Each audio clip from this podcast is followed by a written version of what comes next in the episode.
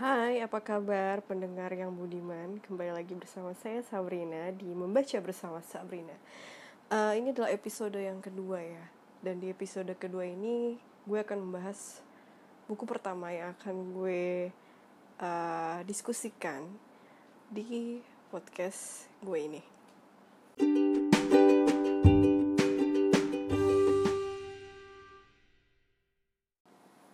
Jadi buku pertama yang mau gue bahas adalah Educated by Tara Westover.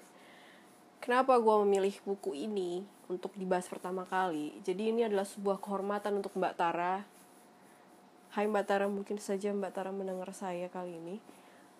Karena buku ini tuh sangat uh, menorehkan ya, menorehkan sesuatu di batin gue plus memang gue baru saja menamatkannya itu like dua atau tiga minggu ke belakang sih. Jadi memang masih fresh aja gitu kan.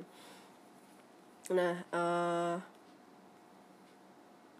secara garis besar premis dari educated ini adalah tentang seorang gadis bernama Mbak Tara. Gue manggilnya so akrab banget ya pakai Mbak tapi nggak apa-apa lah ya. Jadi Mbak Tara ini uh, tumbuh di keluarga yang tinggalnya tuh di gunung. Dan jauh dari kehidupan perkotaan jauh dari hiruk pikuk lah ya. Karena bapaknya ini termasuk penganut uh, doomsday prepper atau bisa dibilang eh, orang-orang yang mempersiapkan hari kiamat. Jadi apa yang dilakukan oleh bapaknya? Bapaknya itu uh, menentang banget yang namanya konsep rumah sakit. Karena menurut bapaknya rumah sakit dan dokter itu adalah akal-akalan government untuk menindas rakyat atau meracuni rakyat dengan bahan-bahan kimiawi yang gak jelas yang harus masuk dalam tubuh.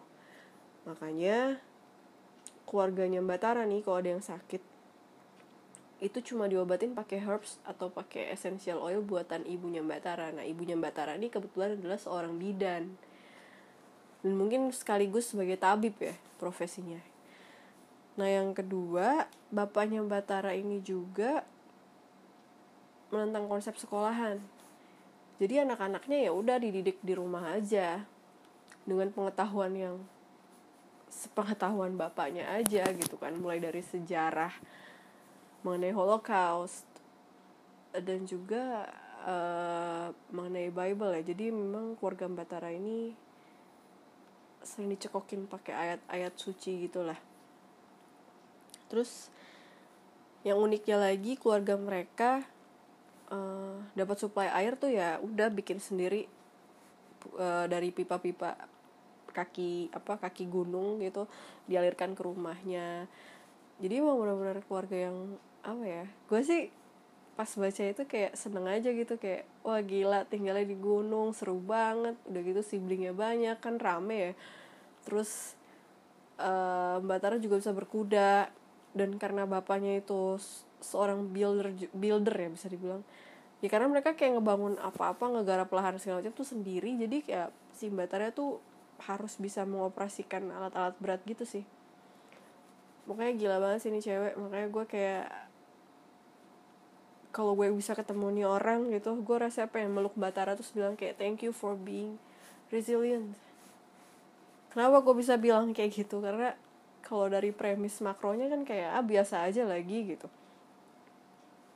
Kalau kita lihat lebih dekat lagi tuh emang uh, perjalanan hidup Batara luar biasa sih. Jadi selain memang dia tumbuh dari keluarga yang tadi udah gue deskripsikan sehingga dia bisa apa kok kok sehingga sih? Maksudnya meskipun dia tumbuh dari keluarga yang udah tadi gue deskripsikan dia bisa menyelesaikan sekolah doktoral ya hingga menjadi dokter di Cambridge atau Oxford. Gue lupa lah salah satu di antara itu. Itu keren banget kan gitu secara premis garis besarnya. Tapi kalau kita baca lagi lebih detail bahwa ternyata perjuangan Batara tuh tadinya gue pikir kan buku ini kayak ah ini sih mungkin cuma cerita-cerita aja nih gimana orang bisa sampai nyelesain S3 gitu. What special about it?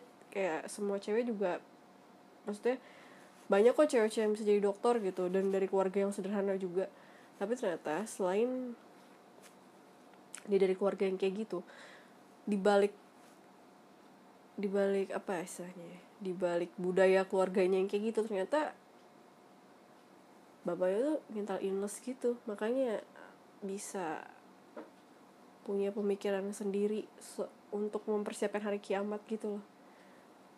Terus gue kayak yang wow ternyata bapak yang Batara tuh mental illness.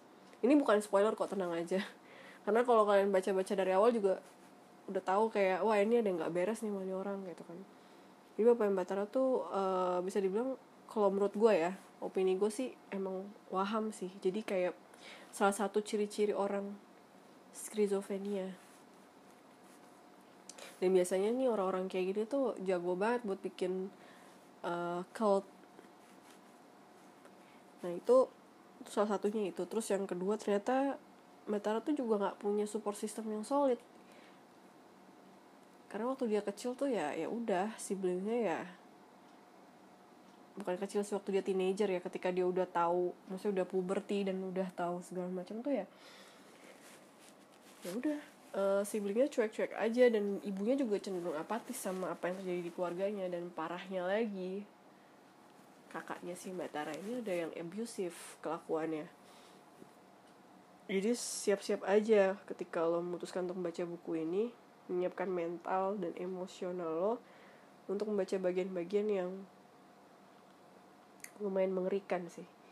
Karena itu uh, menceritakan gimana Batara di abuse secara fisikal dan secara mental sama saudaranya sendiri. Nah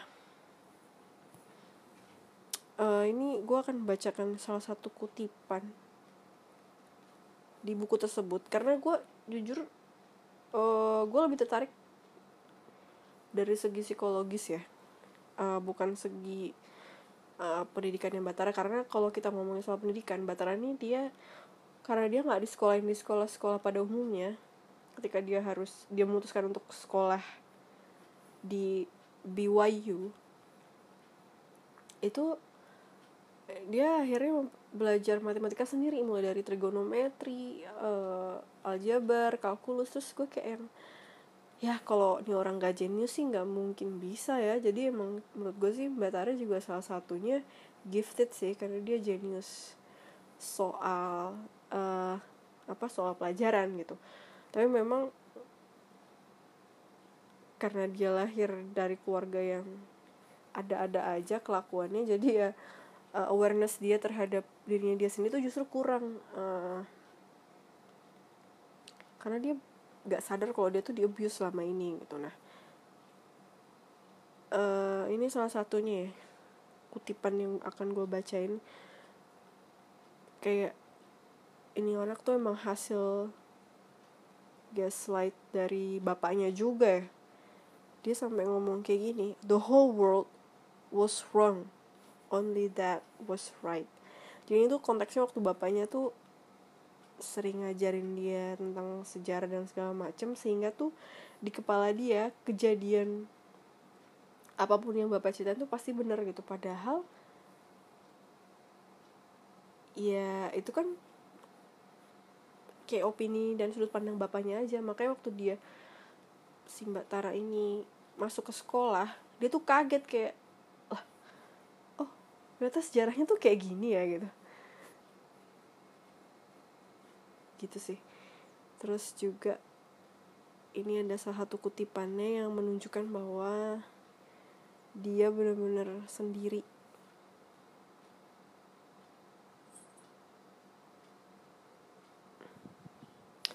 All my life, those instincts had been instructing me in the single doctrine that the odds are better if you rely only on yourself.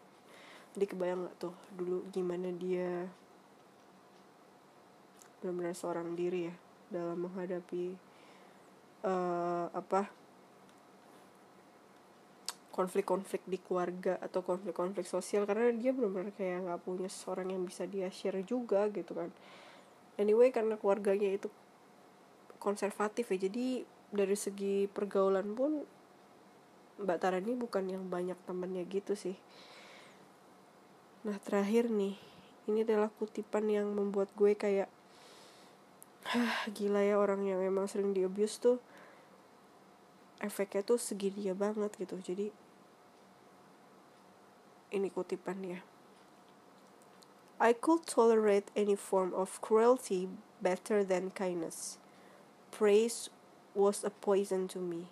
I choked on it jadi memang ketika seseorang sering di abuse secara mental maupun fisik jadi dia udah terbiasa gitu kan. Di kata-katain diinjak-injak sama orang lain sehingga dia lebih bisa menghandle uh, penyiksaan terhadap dirinya dibanding kebaikan orang lain gitu.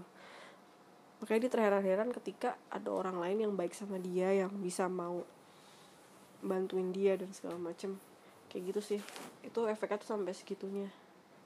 Dan memang buku ini tuh memperlihatkan banget dari mulai Batara kecil yang mulai dari dia masa-masanya kecil remaja ignorant sampai dia berubah jadi orang yang bisa mengenal dirinya sendiri. Jadi it's about self discovery it's about a long journey uh, overall sih untuk buku ini gue kasih skor 9 dari 10 ya karena kesempurnaan hanya milik Allah. Jadi ya gue kasih 9 aja lah ya. Tapi emang buku ini sebagus itu sih. Dan mohon maaf nih sebelumnya betapa bodohnya gue gue lupa masih tahu bahwa buku ini tuh genrenya memoir. Jadi memang based on true story pemirsa. Tapi rasa-rasanya kayak fiksi gitu karena emang kisahnya kayak ngada-ngada. Maksudnya kayak kok bisa sih ada orang kayak gitu gitu? Kok bisa sih ada keluarga kayak gitu? Dan ya tapi memang kehidupan ini suka ada-ada aja ya kan? Nah um, ini juga untuk tambah-tambahan knowledge aja sih ya buat uh, teman-teman semuanya.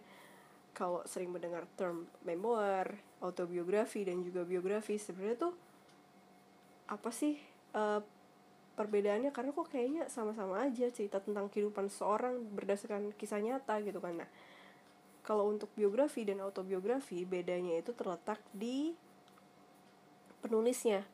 Kalau biografi itu biasanya ditulis sama orang lain atau mungkin kadang-kadang nge-hire ghostwriter lah.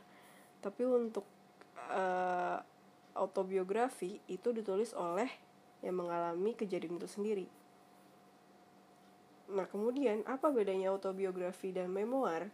Kalau autobiografi itu biasanya cuma menceritakan satu sisi aja sih, kayak misalnya uh, autobiografi seorang pebisnis. Biasanya itu akan bercerita aja tentang perjalanan awal karirnya dia sampai dia menjadi pebisnis pembisnis yang sukses.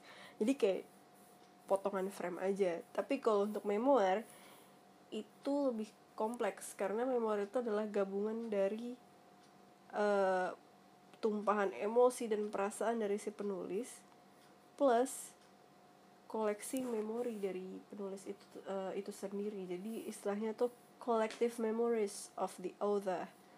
Kayak gitu. Itu sih bedanya secara garis besar ya antara memoir autobiografi dan biografi. Jadi jangan kebalik-balik kalau misalnya teman-teman yang lebih suka cewek teman-teman ya boy kalau kalian gitu ya lebih suka baca buku yang hmm, based on true story tapi rasa-rasa fiksi gitu karena kayaknya kompleks banget pilihlah genrenya memoir. Tapi kalau butuh motivasi hidup gitu kan biasanya kan kayak kalau kita lagi uh, demot gitu mungkin butuh kata kata-kata mutiara semangat dari orang-orang orang-orang yang udah sukses gitu ya. Bacanya autobiografi atau biografi. Cocok tuh kalau butuh uh, semacam bensin untuk menyiramkan api-api kehidupan yang sedang redup. Segitulah kiranya. Nah um, kayaknya udah cukup sih ya gua ngoceh tentang educated ini udah 10 menitan gitu dan pokoknya pesan terakhir gue adalah kalau lo punya waktu dan lo seneng baca buku bolehlah educated ini menjadi pilihan bacaan di nomor teratas lah. Dan berkat ini buku juga gue jadi kecanduan untuk menikmati memoir sih. Mungkin gue akan um, membaca memoir yang lain karena ada juga judul memoir yang sering orang bicarakan akhir-akhir ini. Nggak akhir-akhir ini sih maksudnya emang sempet booming juga. Judulnya The Glass Castle. Uh, kalau kata temen gue sih ini akan memberikan after effect seperti educated jadi membuat emosi dan perasaan agak ngos-ngosan gitu setelah membacanya. Dan buku ini juga ternyata udah dijadiin film ya tahun 2017an kalau nggak salah. Dan kayaknya skor IMDb juga udah lumayan tuh. Cuman karena gue lebih pengen menikmati bukunya dulu jadi gue belum baca tuh. Tapi The Glass Castle ini mungkin akan gue baca soon setelah gue menamatkan buku-buku yang lagi gue baca saat ini. So well, thank you for listening. You know, stay safe and take care. Bye.